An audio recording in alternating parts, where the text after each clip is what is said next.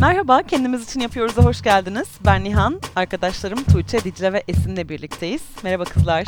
Merhaba. Merhaba. Gündem bir süredir oldukça yoğun. Biz de işlerimizde çok yoğunuz bu aralar. Bu yüzden bu bölümü biraz daha muhabbet etmek istedik. Biraz daha sohbet etmek istedik ve kendi aramızda sohbet etmek istedik. Bu ara neleri izliyoruz? Bunları konuşacağız. Dizi olabilir, film olabilir, belgesel olabilir. Bunlardan bahsedeceğiz. Ben açıkçası çok uzun süredir Crown izliyorum. Bu gruptaki herkes Crown'u bitirdi sanırım. Evet. Evet. Bitirmedin Ben mi? dördüncü sezondayım. Bitirmediysen çık git buradan. E, Ben bitirmedim arkadaşlar. Ama güzel bir dizi. Çok çok beğenerek izliyorum yani başından beri. Şu an hani Harry ve Meghan'ın buraya verdiği e, röportajlar aşırı topik oldu ya. Ben şu an Crown'da izlediğim her şeyi bir tekrar hatırlıyorum ve Evet. hepsi gerçekmiş. Evet. Arkadaşlar biliyor musunuz o röportaj sonrasında Kanada'da e, Commonwealth'ten ayrılma Aa, şeyleri, tartışmaları inanılmaz hız kazandı. Evet yani bir röportaj bir ülkenin kaderini değiştirebilir yani. Çok çok ses getirdi. Crown yapımcıları da çok e, mutlu olmuşlardır. Bir sürü malzeme çıktı onlara. Bir sürü yeni kaynak, skandal kaynağı çıktı. Peki en önemli şey ne? Harry ile Meghan'ın söylediği. Ben röportajları çok takip edemedim. Ya zaten full yayınlamadılar. Böyle klip klip e, ufak ufak kesitler var ama çok çarpıcı başlıklar var. Mesela özellikle ırkçılık e, yani ırkçılıkla alakalı kısımlar böyle en fazla öne çıkartılan içerik oldu benim gördüğüm kadarıyla. Ben iki gündür çalışırken arka planda sürekli YouTube klipleri dinliyorum da bu konuyla ilgili. E, ya işte mesela Meghan'ın e, Afro-Amerikalı olması sebebiyle işte hamile olduğunda kraliyet ailesi içerisinde çok fazla böyle bir tartışma doğmuş. Doğacak çocuk da biraz koyu tenli mi olur acaba? Öyle olursa ne yaparız falan diye. Onun dışında da başka bir sürü bir şey söylediler yani. Bayağı çarpıcı açıklamaları vardı.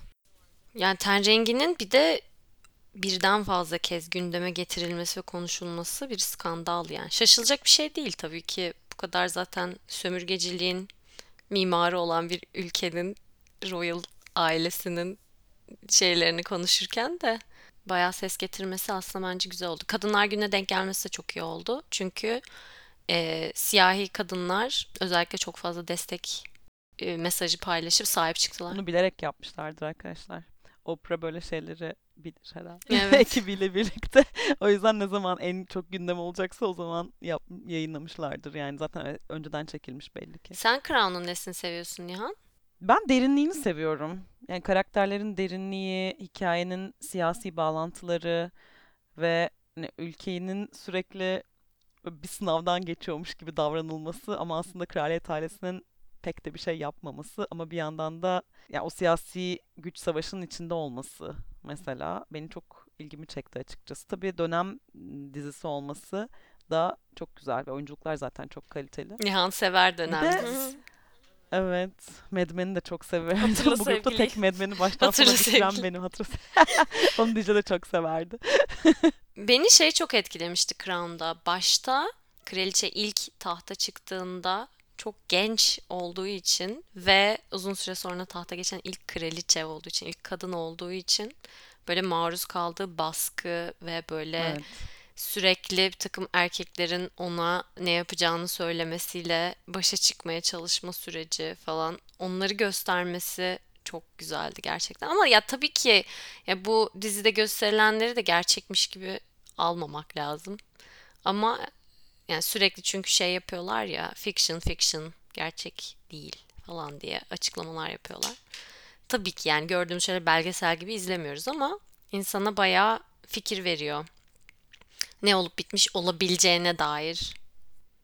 Bence şey de çok etkileyiciydi. Mesela işte bu gene Harry ve Meghan'ın röportajlarında kraliyet ailesinden bahsederken hep şey kelimeleri kullandılar. The firm, the establishment yani şirket, kurum.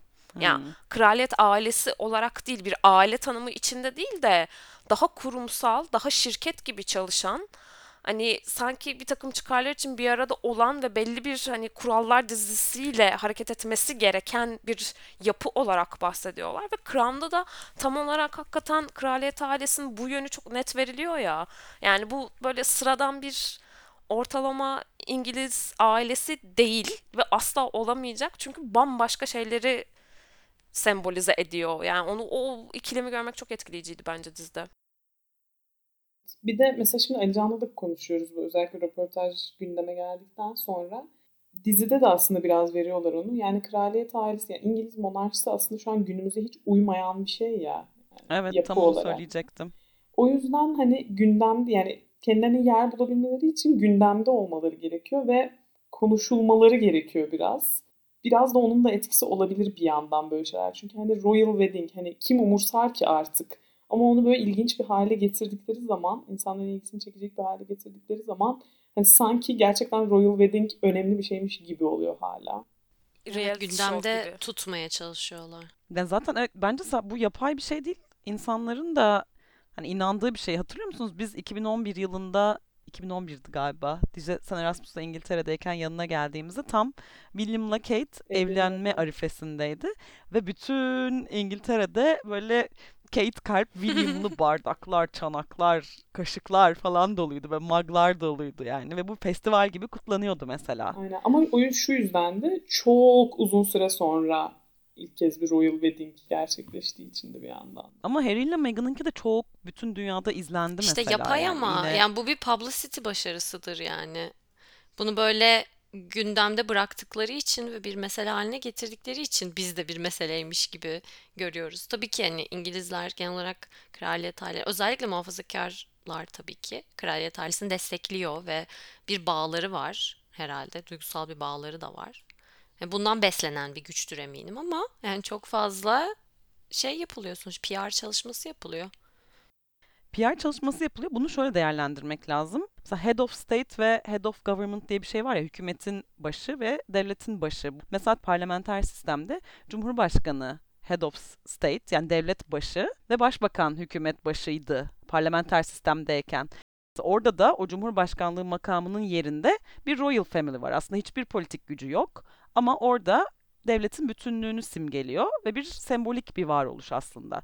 Crown'da beni etkileyen şeylerden biri bu özellikle işte 1950'li yıllardan itibaren 2020'lere gelirken ki bu hem teknolojik dönüşüm hem iletişim dönüşümüyle birlikte bu hem de siyasi birçok hareketlerle ve dönüşümlerle birlikte bu kraliyet ailesinin kendi içerisinde yaşadığı çelişkiler, o da var olmasının çelişkisi ve aynı zamanda bu çelişkinin çok güzel yansıtılmasıydı. Bir yandan nasıl ayakta kaldığını da görebiliyorsun tüm bu değişimler içinde kraliyet ailesinin. Mesela işte bu ilk bölümlerde, ilk sezonda hani coronation yani taç giyme töreni yayınlansın mı yayınlanmasın mı diye böyle bayağı uzun bir süre tartışıyorlar ya. Bu aslında o monarşinin kendi içinde yaşadığı çok büyük bir çelişki ve zamana uyum şekli. Ve bu zamana uyumu aslında hiç de fena olmayan bir şekilde başarıyorlar. 2020 yılında hala Harry ile Meghan konuşuluyorsa bu insanların hiçbir önemi olmamasına rağmen siyasi olarak bu hala kendini var etmeyi başaran bir kurum ve bu da aslında İngiliz devletinin biraz başarısı. Yani sizin denizden farklı bir şey söylemiyorum aslında. E, buna bir şey ekleyeceğim. Bizim dinli, e, dinleyicilerimizden de olan burada Kanada'da yaşayan bir arkadaşım e, bayağı açıp kraliçenin yeni yıl mesajını dinledi mesela. Ve işte Zoom üzerinden sen dedin yani yeni işte o zaman aslında Coronation'ın televizyonda yayınlanması konuşulurken ve bu teknoloji adaptasyonuyken şimdi Queen Zoom toplantılarına katılıyor falan. Hani pandeminin de etkisiyle her şey iyice elektronikleştirdi. Arkadaşımın hatta şey dediğini hatırlıyorum hani ya böyle kraliçe çıktı ve işte güven veren mesajlar paylaştı ve her şeyin iyi olacağını ve geçeceğini söyledi. Ben kendimi iyi hissettim dediğini hatırlıyorum. Ya işte bir siyasi bir kendi kalbinde yeri olan bir erk gibi siyasi gücü olmasa da yani şimdi aslında nasıl ki Cumhurbaşkanı Zoom toplantısında insanlarla konuşabiliyorsa kraliyet ailesinin işlevi tamamen o ama kendi içerisindeki gelenekleri modern cumhurbaşkanlarından çok çok çok farklı ve bu gelenekler bir şekilde devam ediyor. O yüzden bence bu kadar devam ettirebiliyor kendini yani. Aslında hani biz Queen, ha, kraliçe falan diye biz tarihsel arka planımızı atfediyoruz. Ama aslında günümüz işlevi olarak hani mecliste seçilmiş bir cumhurbaşkanından çok farklı bir statüde değil. Aslında cumhurbaşkanı sana hissettirdiği şeylerin biraz daha fazlasını Tanrı tarafından veriliyor ve İngiltere'deki bazı mülklerin otomatik olarak sahibi. ve çok fazla lüks aktivite için harcayacak çok parası var. Treni var falan. evet. Şeyi var yatı Doğru. ama gemi olan ama yat denilen bir şeyi var. Yüzen. Ee, ben de It's a Sin adlı bir dizi izledim. Birkaç hafta önce bitirdim. Zaten 26 Şubat, 26 Ocak'ta yayınlandı sanırım bu yıl. Ee, İngiliz dizilerinden gidiyorsak bu da bir İngiliz dizisi. 1981 yılında Londra'da başlıyor. Sonra tabii yıllar geçiyor. Ee, genel olarak gün, gündemine e, HIV'yi almış bir dizi bu. E, bir grup Hmm. evet, LGBTİ artı arkadaş grubunun kendi aralarında hani e, yaşadıklarını hem hayatları devam ediyor ama bir yandan da HIV gibi bir gerçek var ve bununla mücadele ediyorlar. E, beni çok etkiledi bu dizi. Çünkü biraz şey gibiydi. Hani demin hatırla sevgili dediniz ya. Böyle çemberimde gül oya izlemek falan gibiydi. Çünkü o da hatırlarsanız böyle çok hani insanı böyle can evinden vuran sahneleri olan bir diziydi. E, bu da biraz öyle. Çünkü bugünden o güne baktığın zaman 1980'li yıllara daha HIV'nin ne olduğunu kimse bilmiyor. Kimse bilmek istemiyor.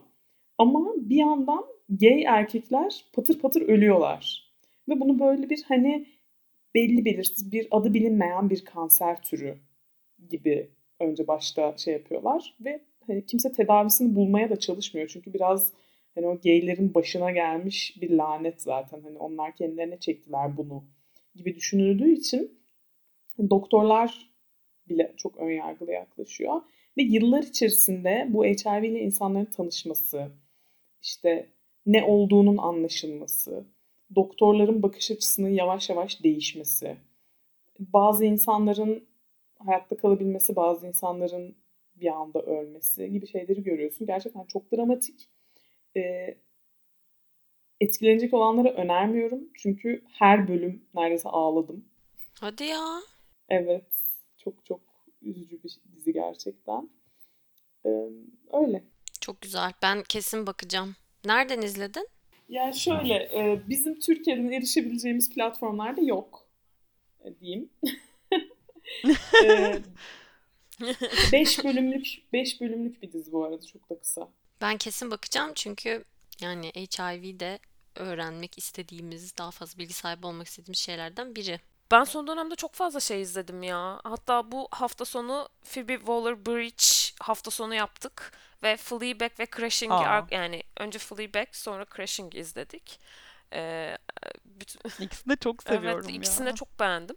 Ama mesela Fleabag için hani bir komedi dizisi demem ben ya. Bana çok hmm, ne bileyim daha dramatik geldi. Ben çok böyle içim acıyarak izledim bütün diziyi ve ya terapi konusunda gerçekten esin olmuşum sanırım. Sürekli böyle her bölümde arkadaşlar bunlar niye terapiye gitmiyor ya? Terapide bir bölümde bir seansta çözülür bunların meseleleri ama falan diye böyle sinirlendim sürekli karakterlere.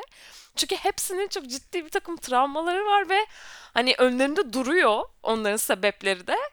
Ama yüzleşmek istemiyorlar ve çok kızdım sürekli böyle izlerken. Onur duydum. Ama çok çok da keyifliydi. Crashing de öyle ya. Crashing'i de inanılmaz beğendim. Crashing bir dizi mi? Evet, gene Phoebe Waller-Bridge'in bir dizisi ama böyle 6 bölüm falan yani. Crashing de şöyle, çocukluktan beri arkadaş bir kadın ve bir erkeğin eee, aslında birbirlerine karşı arkadaşlıktan daha fazla hisleri olmasına rağmen bunu asla birbirlerine itiraf edememesinden kaynaklanan bir takım olaylar dizisi diye özetleyeyim çok da spoiler vermeden. Eee, ama oradaki işte ya bir o gerçekten bir komedi dizisiydi. Çok eğlenerek izledim. Eee, özellikle de böyle hani Brit humor dediğimiz o İngilizlere özgü biraz hani dark mizah da sevenler varsa hani çok öyle sert bir mizah yoktu ama hani daha böyle alaycı ve sarkastik bir tonu vardı. O, yüzden çok beğendim ben. Eee, onun dışında şey falan çok izliyorum. Çok İngiliz esintisi bir bölüm oldu bu. Hepimiz aşırı İngiliz işleri izlemişiz. Eee, benim polisiye roman hayranlığımı artık sanırım dinleyicilerimiz de biliyordur. Çünkü bundan kesin bahsetmişimdir.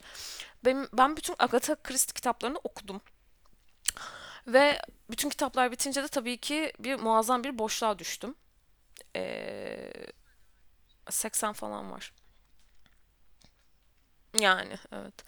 Ee, ama yani bir günde falan bittiği Kaç için tane Agatha var Christie'ler. Tuğçe? Hani o yüzden çok şey değil yani. Hani 80 kitap okudum gibi değil. Ee, işte kitaplar bitince böyle hani polisiye ihtiyacımı neyle karşılayacağım gibi bir soru oluştu. Bu arada hani başka tabii ki polisiye şeyler de okuyorum yani hani Joan Nesbo da çok severim vesaire ama Agatha Christie'nin yeri ayrı. O yüzden Agatha Christie'nin hikayelerinden çekilmiş bütün dizi ve filmleri izliyorum son iki aydır. Evet ya son dönem 2014'ten bu yana çekilen 2014 sanırım tarihi yanlış Aa, söylemeyeyim ama BBC'nin bir serisi var. 2014'ten Ben bu yana yapılan izledim. uyarlamalar çok başarılı. Bunları Blue TV'de bulabiliyor insanlar bu arada. Ben oradan izledim. Toplamda 6 hikayenin falan modern uyarlaması var. Sherlock'un işte modern uyarlaması gibi. Ee, çok çok etkileyici ve çok güzeller. Yani e, bütün kitapları, hikayeleri, sonunu biliyor olmama rağmen gene de böyle heyecanla falan izledim. Çok Hmm. başarılı uyarlamalardı. Onun dışında mesela 83 yılında başlanıp böyle 16 sene falan sürmüş bir Poirot dizisi var. YouTube'dan falan onları izledim İspanyolca. Aynen. Ee, ha son dönemde bir de şeyi izledim ya. Belki siz de onu izlemişsinizdir. Netflix'in yeni bir filmi çıktı I Care A Lot diye.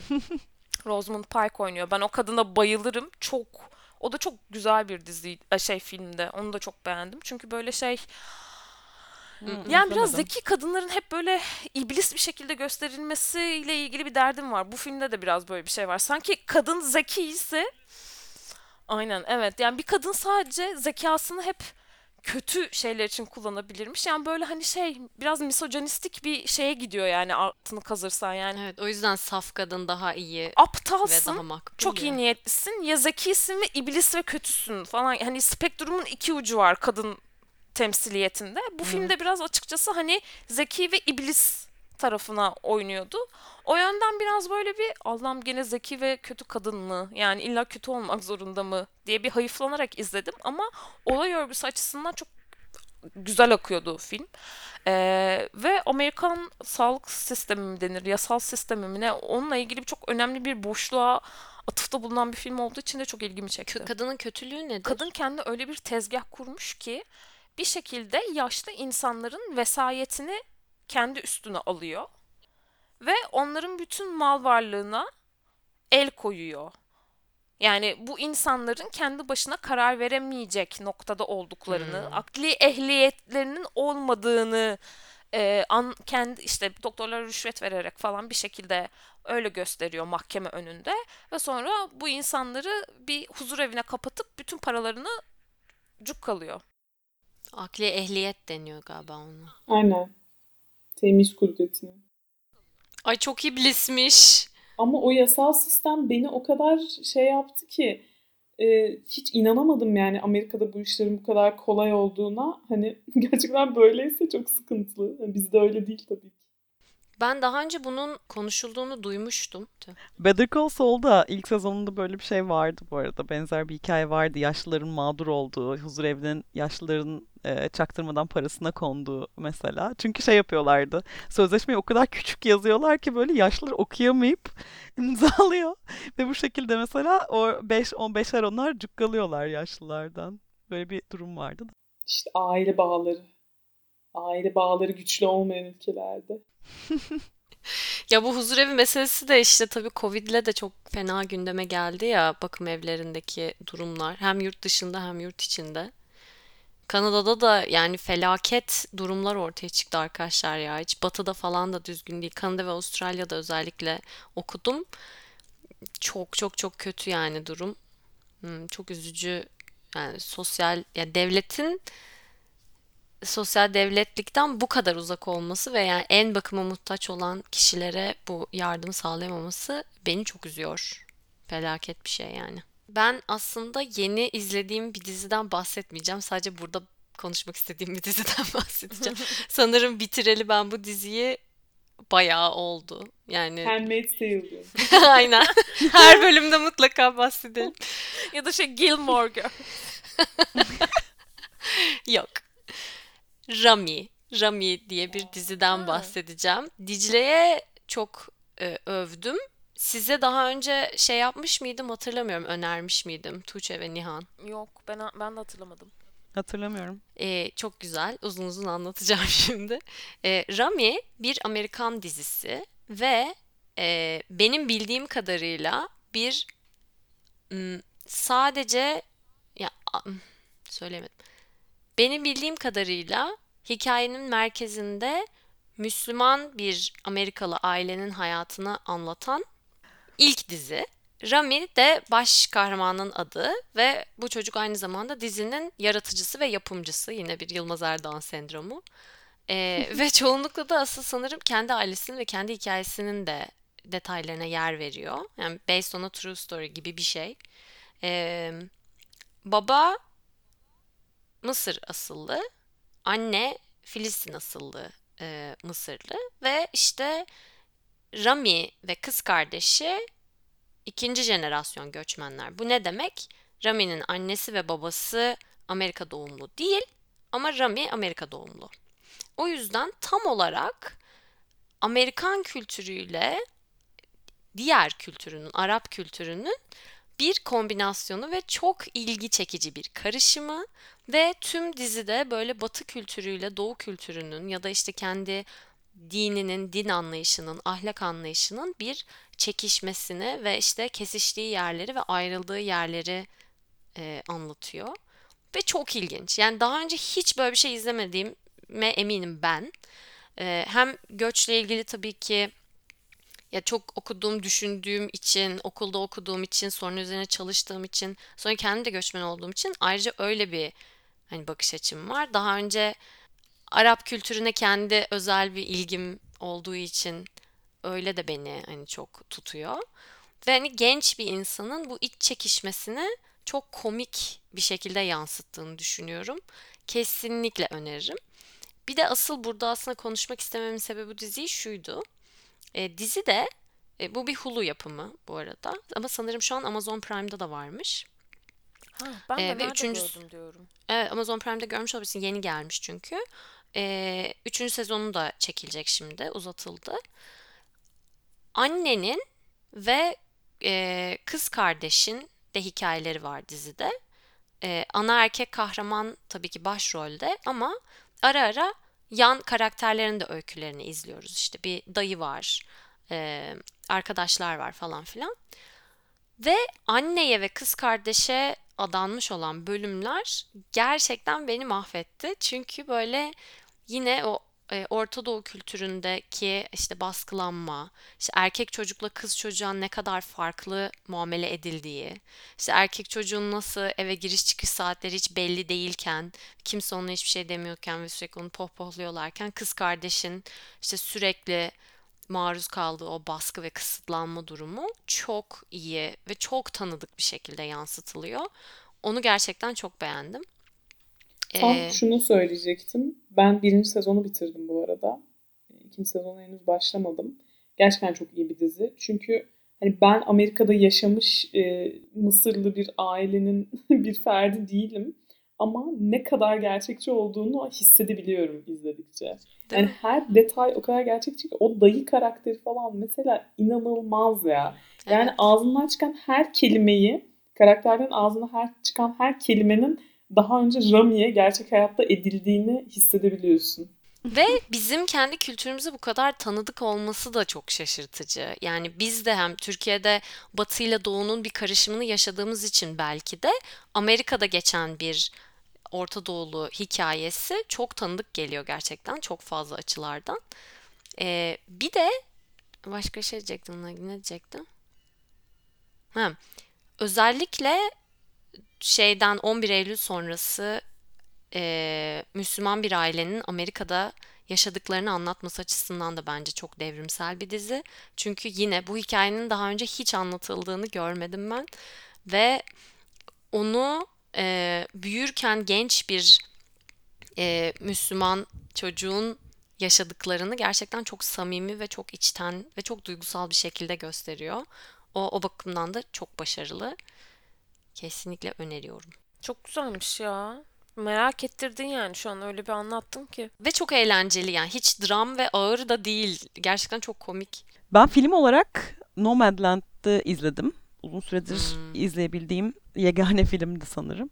Bayağı da beğendim. Bence bayağı güzel bir film. Hem yönetmeni Chloe Zhao çok hani kadın bir yönetmen olması açısından çok Kadın yönetmenin farkı ne diye soracak olursanız bence kadın bakış açısını hissettiriyor ya. Yani bir şeylerin farklı olduğunu görebiliyorsun yani. Zaten ana karakter de kadın ve o kadının işte başka kadınlarla iletişiminde de bunu görebiliyorsun yani. Erkek filmlerinde çok fazla bu olmuyor. O kadınların birlikte bir araya gelip bir şeyler üretebilme hissiyatını ben çok beğendim bu filmde ve karavanda yaşama kültürü üzerine bir film aslında bu. Ben yazın e, karavan yapım videoları falan izliyordum bir ara. e, out of context bir şekilde böyle açıp e, hoşuma gidiyordu. Karavan hayatı hayatımda yaşayabilir miyim bilmiyorum ama bu anlamda anlatılmış güzel hikayelerden biriydi. Yani sürekli yolda olma hissi, küçük bir evin olması ve az eşyanın sana yetmesiyle alakalı. Ben bir şey soracağım. Ben bu filmi kesinlikle izleyecektim ama daha çok ev krizi ve evsizlik ve fakirlikle alakalı yani bundan ötürü karavanda yaşayan insanların hikayesini anlatıyor sanıyordum. Öyle değil mi? Ya biraz biraz ekonomik sıkıntılar yaşayanlar da var. Yani ana karakter de biraz ekonomik sıkıntı yaşıyor ama bence asıl felsefesi o değil. Yani evet hani evsizlik krizi de var işin içinde ama sürekli yolda olmaya kendini adamış Hmm. insanların hikayelerini anlatıyor birazcık. Yani biraz aslında bir noktadan sonra bu seçime dönüşüyor. Yani sadece evsiz kaldığı için e, karavan hayatını seçmiyor yani. Belki başta zorunda kalmış gibi görünüyor ama daha sonrasında hani o özgür olma ve yolda olma hissiyatına nasıl insanları bu hissiyatın etkisi altına aldığını görüyorsun. Güzel ben kesin izleyeceğim. Zaten Altın Küre aldı bir de Oscar adayı. O yüzden bence de izleyin yani güzel filmlerden biri. Aa bu arada temsiliyet ve e, kapsayıcılıkla alakalı olarak aslında benim başka bir önerim daha olabilir. Hmm, Oscar'lar demişken aklıma geldi. Buradan mutlaka şey yapmak isterim bu filmi. Sound of Metal.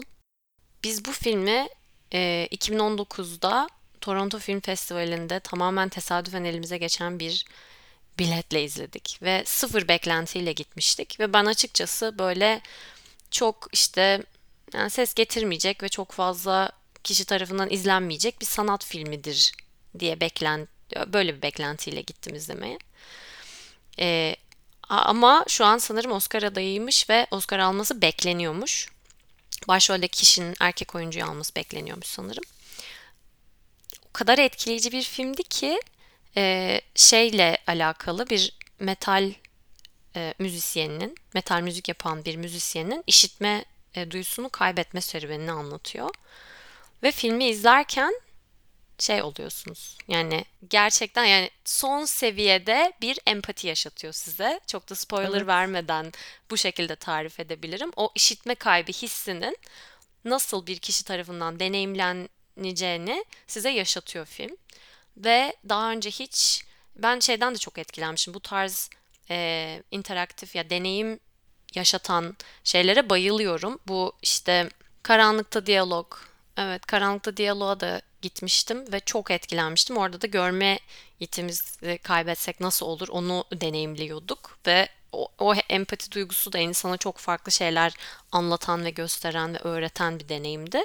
Sound of Metal'da ya o kadar gerçek. Kesinlikle öneririm. Nihan sen de izlemiştin değil mi? Evet bana sen önermiştin ve o, o gün izlemiştim. Çok hoşuma gitti ve çok etkilendim ben o filmden. Yani birkaç gün böyle etkisi altında kaldım gerçekten. O yüzden ben de tavsiye ediyorum güzel bir film. Geçenlerde e, Framing Britney Spears adında bir belgesel izledim. Belki görmüşsünüzdür. Bu Meghan Markle'ın röportajı gibi. Evet. O da çok popüler oldu. E, Evet. çok in- çok fazla insan e, özür dileriz Britney Spears hashtag ile e, sosyal medyadan Britney Spears olan desteklerini paylaştılar.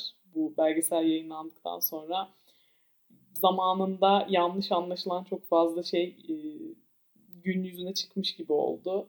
Bu da hani bizim yaşımızda insanlar hatırlar. 2007 yılında Britney Spears'ın bir e, nasıl desem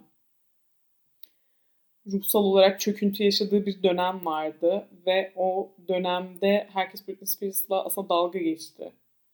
E, dalga geçmeyenler de sadece bunu izlemekle yetindiler. Halbuki onun arkasında aslında Britney Spears'ın yaşadığı dev baskılar, paparazzilerin asla rahat bırakmaması, hani artık e, kendine ait bir hayat yaşama şansının tamamen ortadan kalkması ve bir yandan da çocuk sahibi olmasıyla özel hayatında sıkıntılar yaşamasının denk gelmesi insana gerçekten isim az önce anlattığı filmde olduğu gibi ciddi empati yaptırıyor.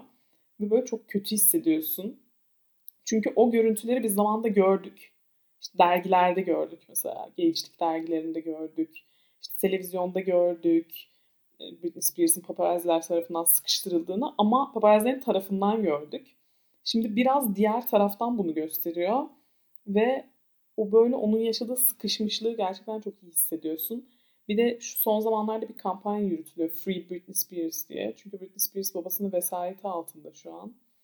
Ee, aslında babası sanırım bu ayın başında ya da Şubat ayının sonunda bir duruşma gerçekleşti ve babasının hakları kısıtlandı diye hatırlıyorum. Ama öncesinde tamamen evet babasının vesayeti altındaydı ve insanlar Britney Spears'ın bu durumdan çok rahatsız olduğunu fark ettiler e, hayranları. Ve en sonunda Britney Spears da avukatı üzerinden babasının vasisi olmamasını istediğini belirtti. Ve böyle bir hukuk mücadelesine dönüştü bu olay. Neyse bunların hepsini anlatıyor. E, ben bütün hepsini anlattığım için izlememezlik etmiyorum. Çünkü bu bir belgesel. Hani.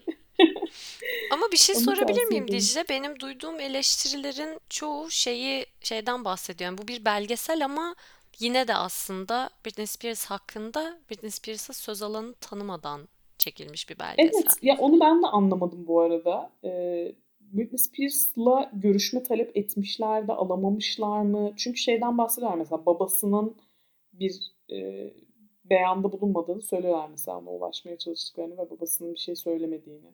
Ya da Acaba başka vasi karakterin de.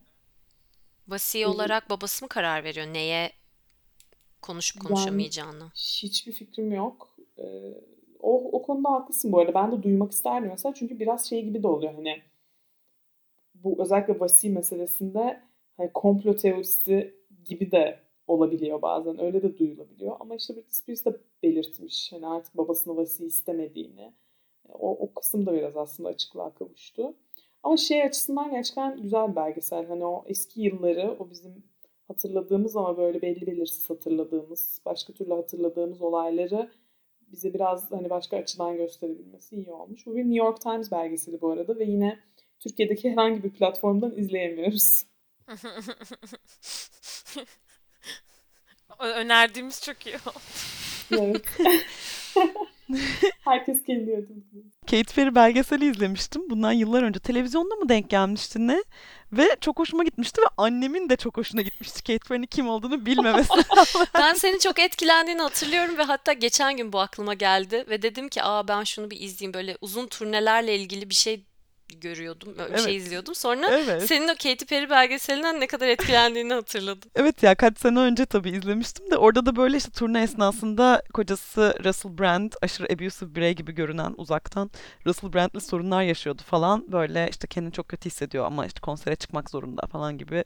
Hani o böyle konsere çıktığında çok enerjik ve herkes böyle işte çığlıklar, tezahüratlar falan ama o sahneye çıkmadan işte birkaç dakika önce böyle ağlayıp kendini toparlayıp öyle sahneye çıkıyor falan. Onun böyle gerçekliği beni etkilemişti. Ya tabii böyle milyarderlere de üzülmek çok hoşuma gitmiyor bir yandan ama yani ama tabii hepimiz de insanız yani.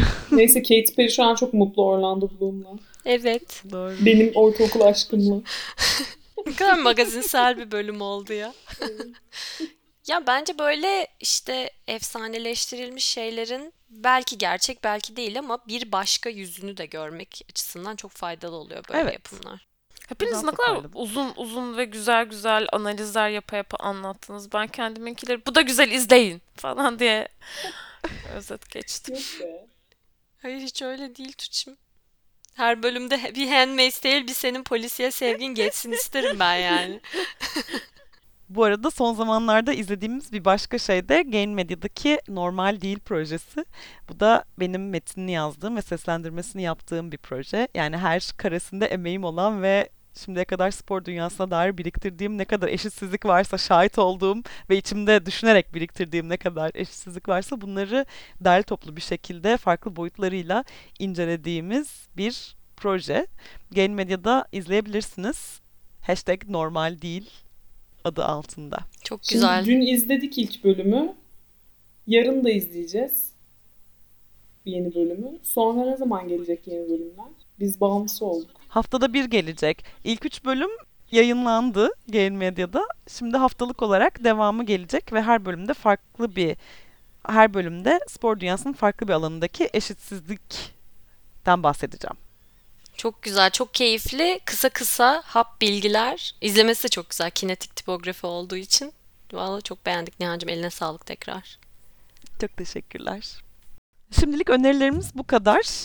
Biz de listelerimize yeni diziler, filmler ekledik.